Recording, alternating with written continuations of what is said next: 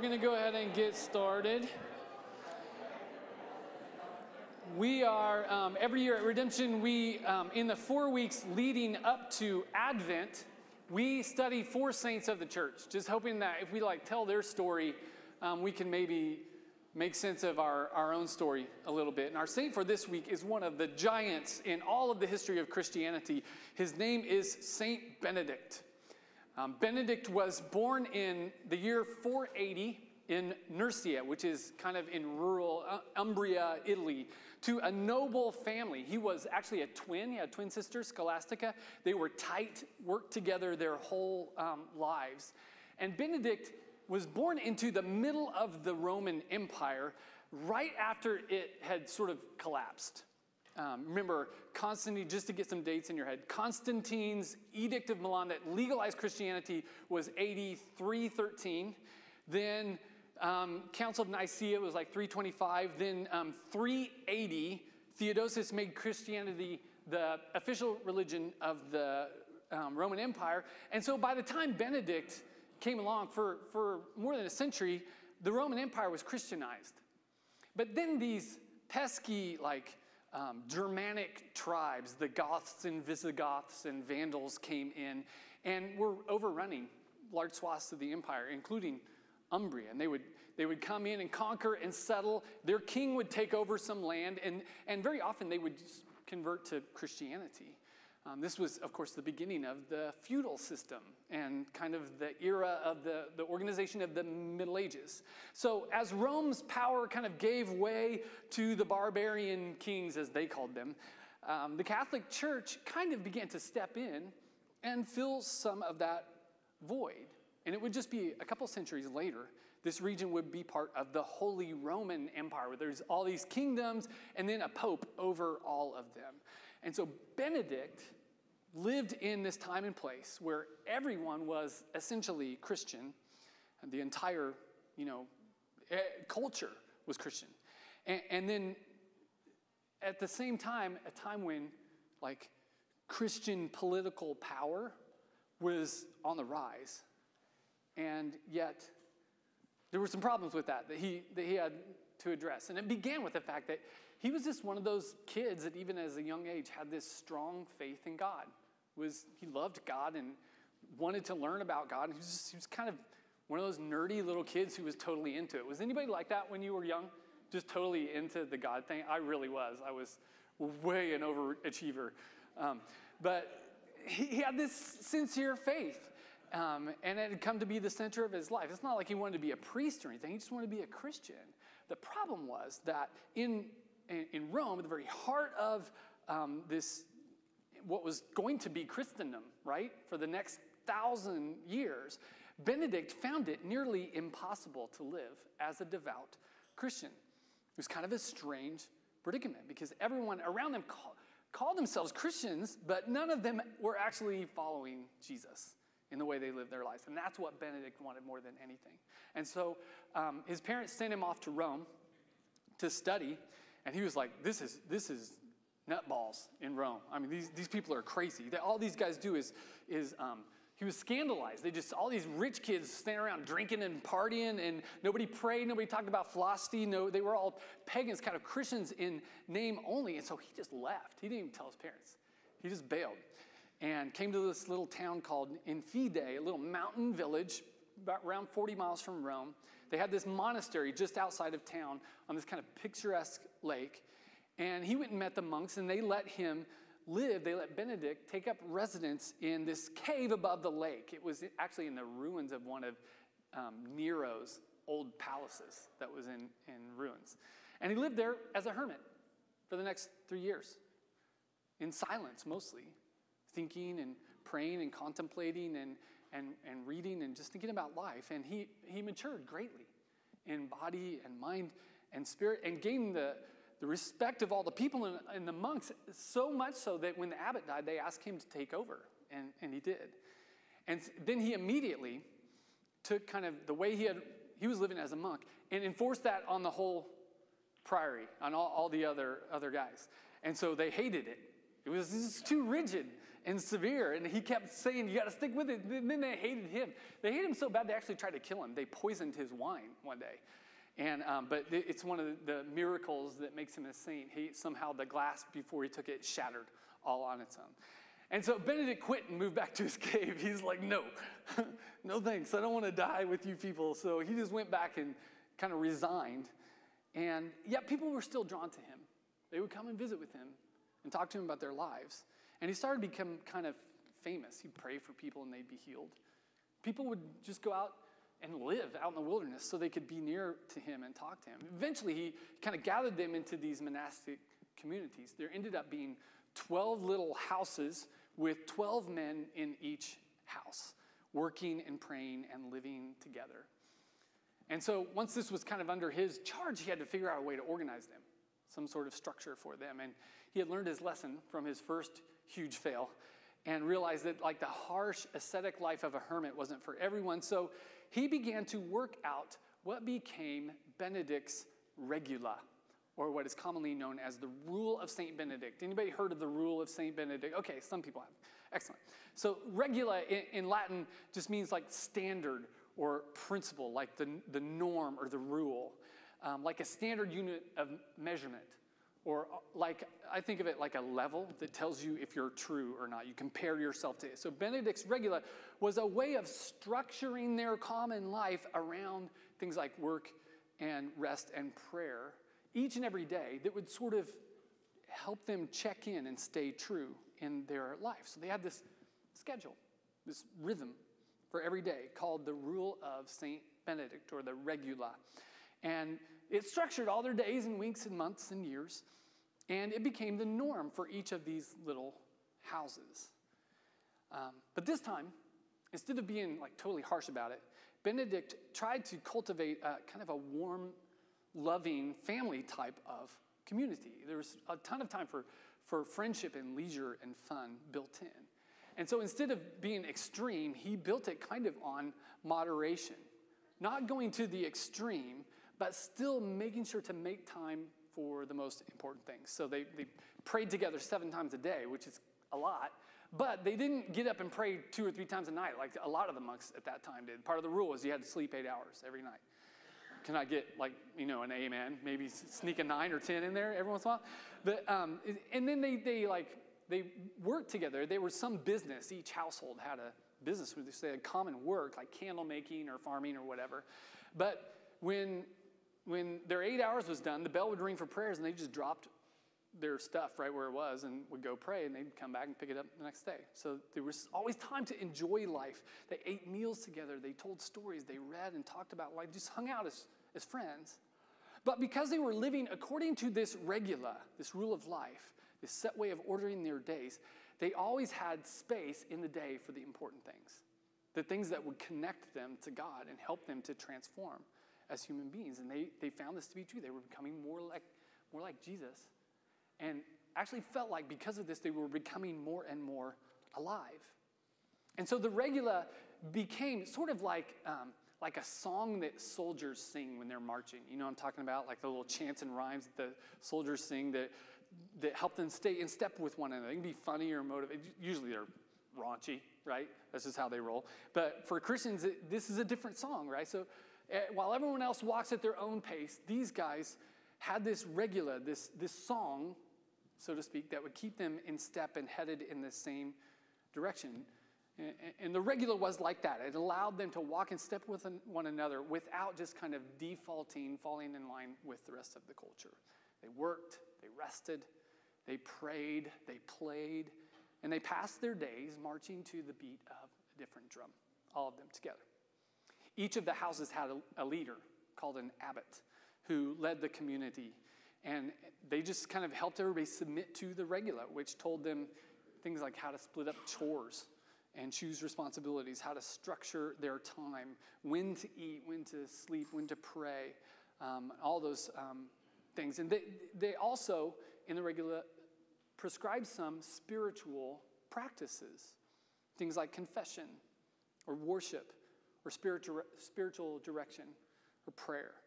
And, and this became um, really important for them. In fact, there were some of the practices were really taxing things like humility They had particular ways to do this, and hospitality is a big one. Um, in, in, fact, that, be, that has become hospitality, one of the things that Benedictines are known for. In fact, most of their monasteries double as retreat centers, and they have been a refuge for millions of, of people. So, as they conformed to this regula, what they found is something strange happened. They um, found that by uniting, going the same pace, and organizing every day around what they believed to be important, they began to experience that, um, that joy that seems to only come when you can feel yourself, um, sense yourself as part of something bigger than yourself. They knew it was, was happening. And then also these, these practices, um, things like humility and hospitality, they became really, really um, life changing for them. And even though they had all been kind of washouts and failures before, this regula brought some stability that sustained them. They could actually do it. And, and, it was sustaining them in a way of life that was very different from everybody else in the culture. It's kind of an unlikely thing. But since they took these vows of like stability and fidelity and obedience, they had, they had to, if they failed, they argued, if they had conflict, they just had to stick together and find a way to work it out. And they, and they figured out this is, this is changing us very deeply. Eventually, Benedict um, started more um, abbeys and moved the hub of the whole thing to this place called Monte Cassino. I think we have a picture of it, and then you'll see why he moved it there because it's on the crest of this hill. It's just straight, beautiful. Go on to go on the next slide, slide if you will, Chris.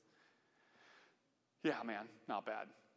You can't really see in the back, but this is like this vast like panorama of the hills of Italy. It's gorgeous. Um, but he went there and kind of settled there a, in a new abbey, and his regula began to travel around, to be copied and distributed.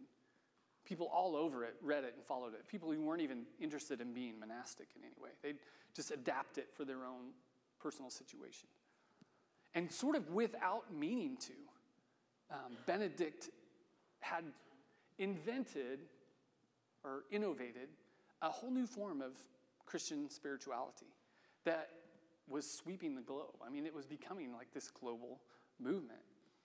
And it just kept going and going until today. 1,500 years later, Benedictines are a worldwide spiritual order. They have like 7,000 different Benedictine monks and 280 abbeys all over the world. And part of Benedict's rule was that each of the abbeys should remain autonomous, and they, it was kind of a collegial confederacy. They, they, um, their, their unification was that they followed the regula, they followed the rule. After a while, um, when the church got bigger and bigger and more spread out, they elected what they called an abbot primate who would represent their whole group to the church in Rome. I actually, um, I know the abbot primate. We're actually friends. His name's Gregory Polan. I know him because he was at Maryville, Missouri for years. I've talked to him many different times. Um, but they became very prominent even among um, the other orders, maybe, maybe the, the most powerful at different points in the church.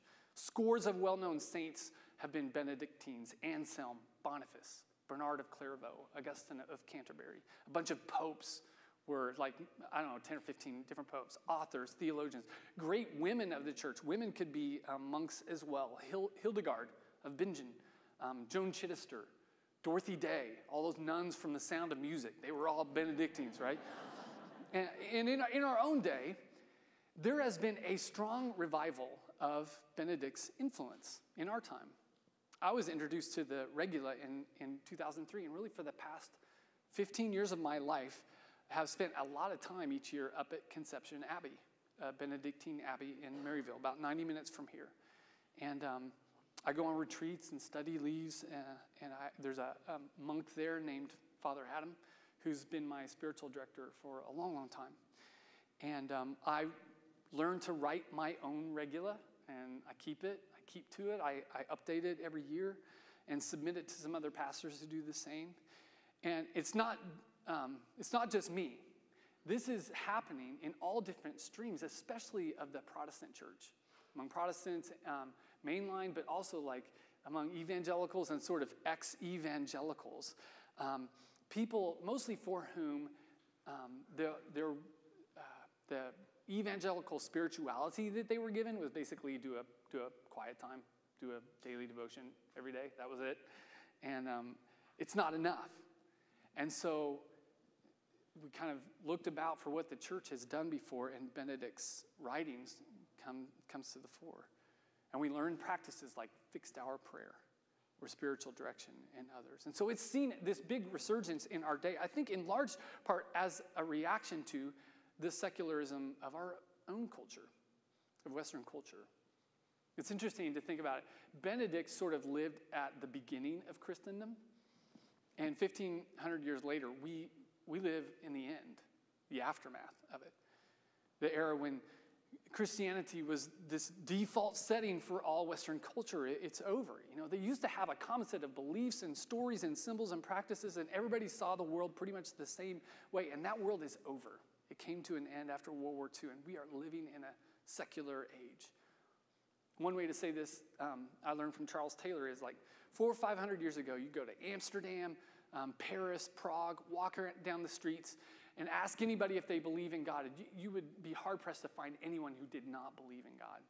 And you go there today and ask the same question, you'd be hard pressed to find somebody who actually does, much less somebody who's, you know, deeply involved in the church. And this is unsettling for the Christians who are used to being in power during Christendom. There's a ton of conflict in the church over how to handle this loss of cultural and political power. It's been very revealing you know, how hooked on power we are, how um, much of our theology and practices and patterns of thinking and acting are actually kind of contrary to the, the gospel, but we could get away with it because we had all this clout. And in a secular age, the clout's gone. And there's a big fight among Christians about how to respond to this. And there are kind of four responses. I want to walk us through the responses, and, and because a, a couple of them are based in Benedictine spirituality. And I think this is part of what we're all struggling with in the face of secularity. One option is to resist and fight the culture. So the, the move here is to wage war against secularism in the name of God and the church. When we're looking at all these, one of the distinctives, one of the things I want to pay attention to is how it situates us, um, situates us in regard to our enemies because they're all a little bit different. These guys want to conquer the enemies of the church. And so they initiate culture wars. And this is, you know, the approach of much of Christian fundamentalism. These folks then, you know, take Christians and try to form them into spiritual warriors. And the goal is to sort of destroy, eventually, the enemies of God and the church. And toward that end, what, they're, what they really need, what they really are after, is power. And a ton of Christians in our day have chosen this option and are making, I think, a mess of things. It's not helping. Um, and the reason it's not helping is that it's not really rooted in the life of Christ, who did not kill his enemies, right? But, but forgave his enemies as they were killing him. and so essentially, it's, it's a terrible witness. It just doesn't work. It defeats the whole purpose of the church. It doesn't image God, it images human power instead. Another option is to embrace and succumb. The move here is to assimilate to secularism. So you, you don't conquer your enemies, you merge with them and with culture. This is, in fact, often called enculturation. And this is the, the approach of much of current day liberalism. They, they will need to then shape Christians who are consumers of popular culture. And the goal is kind of to befriend the, the culture, secular people, and just influence them slowly over time and influence the society. And toward that end, what they really need to establish is, is political and cultural capital. And the problem with this, of course, is it's kind of a weak witness because in the end, there's not that much if any, distinction between what is Christian and what is culture. There's no there there, and so they don't really have an impact on the culture. And my assertion is that I'm trying not to do too bad of a straw man, but I think this is the first two options, my assertion is I don't think either one of these work. To embrace and succumb, you know, all I can think of when I think about um, like embracing the second option here is Jesus saying, You are the salt of the earth. But if the salt loses its saltiness, how can it be made salty again? It's no longer good for anything except to be thrown out and trampled underfoot. You know, if we just assimilate to, to the secular culture, we lose any kind of unique identity that's, that's determined by the cross and the resurrection. So we end up being part of the problem instead of part of the solution. At the same time, the culture warrior Christians, you know, I just I see no Christ in, in waging war. I mean, all I can think about when I consider this option is Jesus saying, Blessed are the poor in spirit, for theirs is the kingdom of heaven. Blessed are those who mourn, for they will be comforted. Blessed are the meek, for they will inherit the earth. Blessed are those who hunger and thirst for righteousness, for they will be filled. This is a different way. Blessed are the merciful, for they will be shown mercy. Blessed are the pure in heart, for they will see God. Blessed are the peacemakers, for they will be called children of God. Blessed are those who are persecuted because of righteousness, for theirs is the kingdom of heaven. I mean, this, this does not sound like what I see when I look at culture warriors. And there's a sense, I think, in which if this is the way we go, um, and we're trying to follow Jesus at the same time, to, to kill or conquer our enemies is essentially to become like them. And so even if we win, we lose. Gain the world and, and lose our souls. Because the Jesus way is to win by losing, by kenosis, that, that word from Philippians that, that means pouring out our lives for our friends, becoming alongside them, poor and meek and merciful and pure and peacemakers and persecuted even. So I think neither of these first two are good options, but there are two more. Never fear. One of those is to withdraw and escape. And um, the move here is to kind of cloister up, like, a, like monastics do, um, away from the culture of secularism. Not to conquer enemies, um, but to sort of avoid them, even abandon them. And this is really the creation of a wholly separate culture, kind of cloistered off. It's sometimes called sectarian, or in, in modern day Christian culture, you might sometimes hear this called the Benedict option. There's actually this really big book by a guy named Rod Dreher. He wrote a book called The Benedict Option, in which he argued that our culture is so corrupt and so far gone that the only thing Christians can do is withdraw and escape, cloister up remove yourselves to kind of insular communities and begin to shape Christians who will be then sort of like monks, like contemporary monastics in little intentional communities removed from culture. And the goal here is really just, it's almost like giving up on culture and just trying to um, protect a way of life so it will survive for a later day. And toward that end, what they say they need is a regula, Benedicts, to be particular, most of them, a way to order their life while kind of, and preserve them while kind of the rest of the world goes to hell in a handbasket.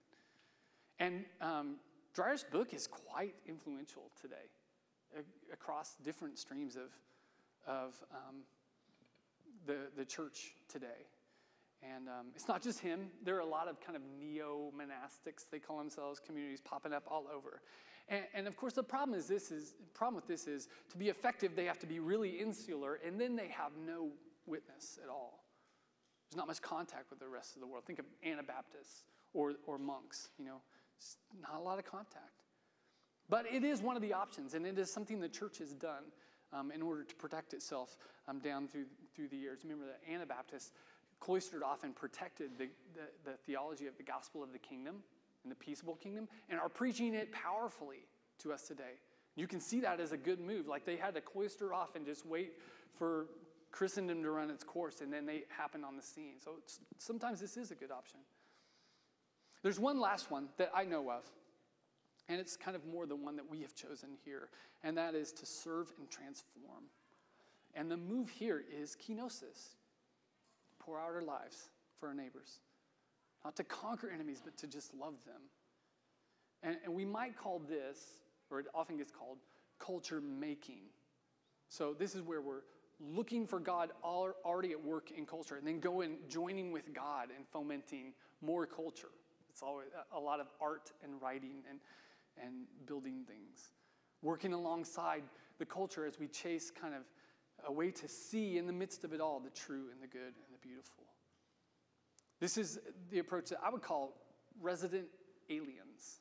That's what the scripture calls it. In the world, but not of it. And more than anything, what, what this approach requires is churches. In these churches, not warriors, not consumers or monks, churches. Prophetic communities that worship together and invite others in. And so, and so the goal really is not even the survival of the church, but the renewal of the culture itself, of all the world. And in service of this, um, these communities need a regula like Benedict's, a set of practices that can sustain them in their way of life. But the result, hopefully, this time of being out and, and with would be a strong witness to the culture where everybody can see the church at work in neighborhoods, in their workplace, in schools, in families, and relationships. Now, I think that the first two are not legitimate, but the second two are historically um, ratified, legitimated um, approaches. And so the question really is how do we know which we're supposed to do? And this is what I think we can learn from um, St. Benedict. Benedict lived at a time when the church was still in control of government, it was a Christian government. Christian society. But the church was corrupt. I mean, from the time that Constantine took over, you know, Christianity, immediately bands of monks began leaving and going, this is, this is over right here. Like, this is, you know, the, the entire culture ha, is gone and they've taken Christianity with them. And so we have to cloister up and protect Christianity until this runs its course. Similar thing to what the Anabaptists did. And my sense is that this is a special calling. And um, sometimes it's appropriate in a cultural situation, but it's usually when the church has control of everything. It's a state church. This is not very faithful. There are smaller, like localized reasons, like for instance, Alcoholics Anonymous, AA, is a sectarian move. People leave the bar and those friendships around drinking and they cloister up every night with a bunch of sober alcoholics and develop new practices that'll help them sustain them in their sobriety. That, that's another way that we can do this.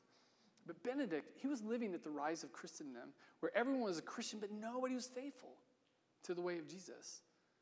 And the Christians had all the power. So, so it was not the same context as ours, a secular age. And I think that's the main difference.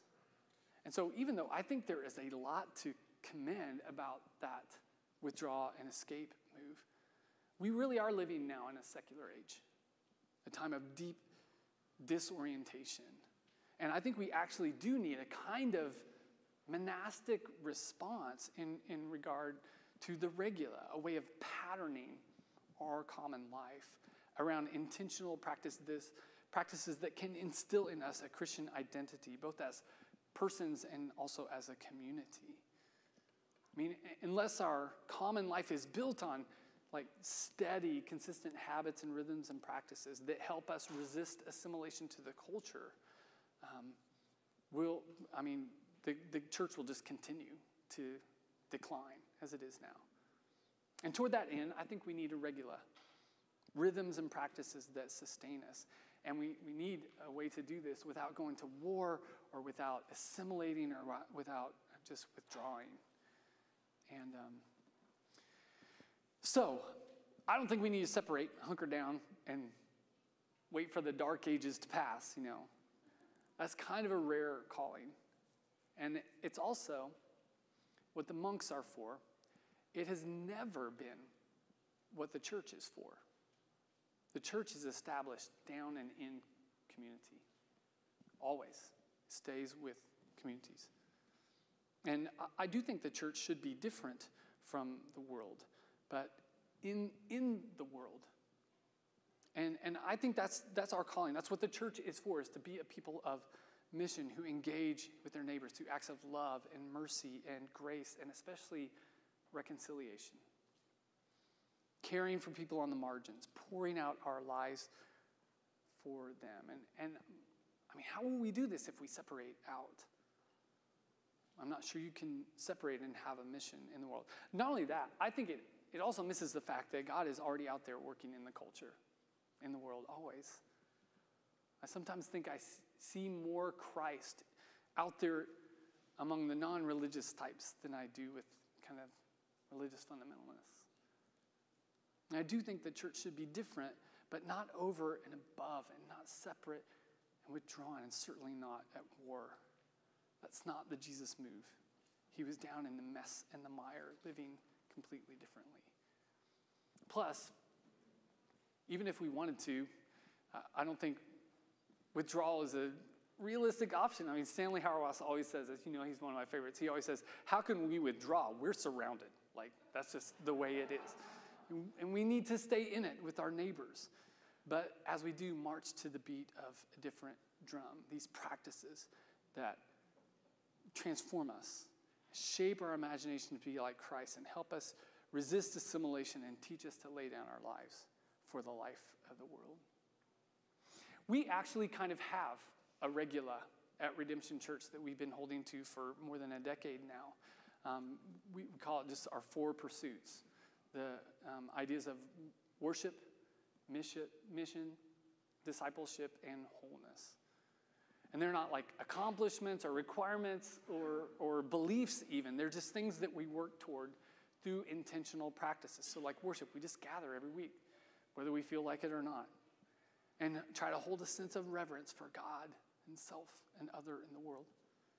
We tell stories that shape our imagination for what it means to be Christian. We, we engage in these practices. Essentially, what we do is we kind of practice the, in symbolic ways the way that we want to be all the time as we leave this place. In mission, we, we become paired with the outcast always. Um, we leverage whatever resources we have for those who are on the margins. And so, essentially, wherever we go in life, our mission is just the person sitting next to us. How can we love them with the love of Christ? There's discipleship. We commit to, you know, structuring practices into our lives that will help us transform. Things like tithing, which goes kind of directly against the consumerism of our culture. Things like Sabbath keeping that, that go directly against the, the cycle of busyness and self sufficiency. And then the last one is wholeness. We're chasing wholeness because the church is forever trying to give spiritual answers to like emotional and relational problems, right? And we do not want to perpetuate that cycle. And so we try to seek wholeness through things like um, reconciliation with one another, forgiveness and grace, fidelity over time, practices like um, psychotherapy and spiritual direction. We want to face our own brokenness and actually change and grow toward wholeness. We have another set of kind of, this would be part of our regula too, I think, just these disciplines that keep us grounded. Some of them I already said, but that would be Sabbath and tithing, community and solitude. Those are all kind of twin disciplines. And then finally, that we're just, we always want to be paired with the outcasts because it changes everything. That's sort of, if we had a regula, it's very, a lot shorter than Benedict's, but that would be our regula. And so, what I, what I invite you um, to do today, in light of the life of St. Benedict and the regula that allowed his guys and then people, millions of people um, down throughout the last 1,500 years to stay faithful. Um, I invite you to think about your own practices. And if we don't need to fight a culture war, or just become agents of the culture itself, or flee to a monastic community, how are we going to stay in? In our workplace, in our family, in our neighborhood, in, in all our different friendships? How are we going to stay in them and yet be salt and light, as we read earlier. And I think that um, for those of us who are kind of spiritual washouts most of our life, who really want this and really try, but seem to fail and fade, that the place to look is to our regula, our practices. How are they um, equipping us to be part of the kingdom of God? How are they forming us in Christian identity? So that Christ defines us more than any other thing that ever has tried to define us, and we finally bear his image. Let's pray. Lord, we do thank you for the life of St. Benedict and um, for his desire just to be part of what you're doing in the world. Think of all the times he must have tried and failed and fled for his life and thought he was ruining everything. We're so glad he stayed with it and that this kind of way of ordering life just so that we can enjoy it, but so that we include the important things. We're just grateful for his example, and I pray that all of us um, will consider our own lives, our own regula, the one that exists, and maybe give us an imagination for what could exist. So we're grateful for the life of Saint Benedict. Pray this in Christ's name. Amen. We'd invite you to stand, please, and we're going to receive communion.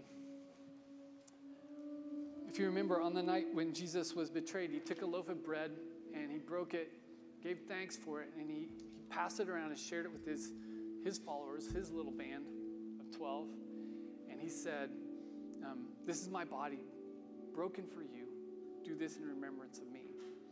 And in the same way, after supper, he took the cup, passed it around again, and they all drank from the same cup. And he said, This cup is a new covenant in my blood, a new deal, a new relationship between humanity and God, um, one based on grace and mercy and endless second chances. And then he said, Every time you get together, eat this bread, drink this cup, take my life into your life, be made of the stuff I'm made of. All those Beatitudes that we read. And then be God of the world, be salt world see who you've become and what's possible in their lives. This is, this is why we receive communion. This is why we do church, really. And so um, I invite anybody who calls on the name of Jesus to join us in this practice. If you would um, pray with me and let's bless the elements. Lord, we give you thanks for the bread and the cup here. We pray that you would make it into a spiritual food and drink, means of your grace. And as we come and receive it into our bodies, may we receive you once again. Come and live inside us. Make us new from the inside out. And then send us out into the world to be salt and light. And let our secular age, our world, feast on us taste and see your goodness. All to the glory of Jesus Christ, our risen Savior, who lives and reigns with you in the Holy Spirit, one God, now and forevermore. Amen. Will you come?